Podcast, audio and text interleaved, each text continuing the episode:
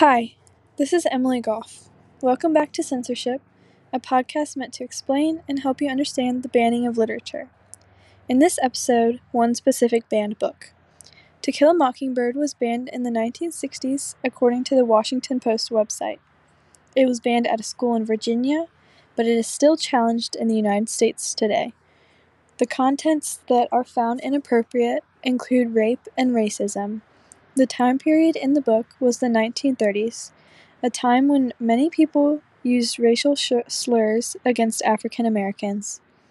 This is a large and controversial issue with this piece of literature. Should we censor racism? Even if it is only our past? Even if the time period is the only reason for such behavior? The author was creating an accurate representation of that true story, but is that wrong?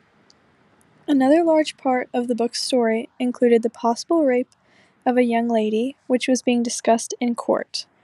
As the book shared what was discussed in court, it included some gruesome details. Should this be censored, even though it is based on a real event? Harper Lee wrote To Kill a Mockingbird to share a piece of history that included rape and racism. But is that something that should be hidden and not discussed?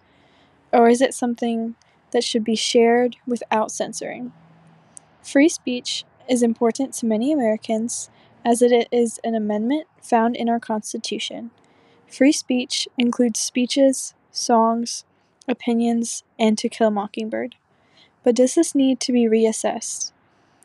Adults are found to be mature enough to hear the contents, such as found in Lee's book, but particularly parents want this to be taken from children's reach.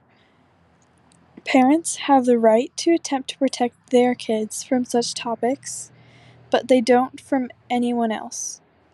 So, should they be able to challenge and have To Kill a Mockingbird banned? Or is that out of their rights? How about all of the other types of literature? Next time on censorship.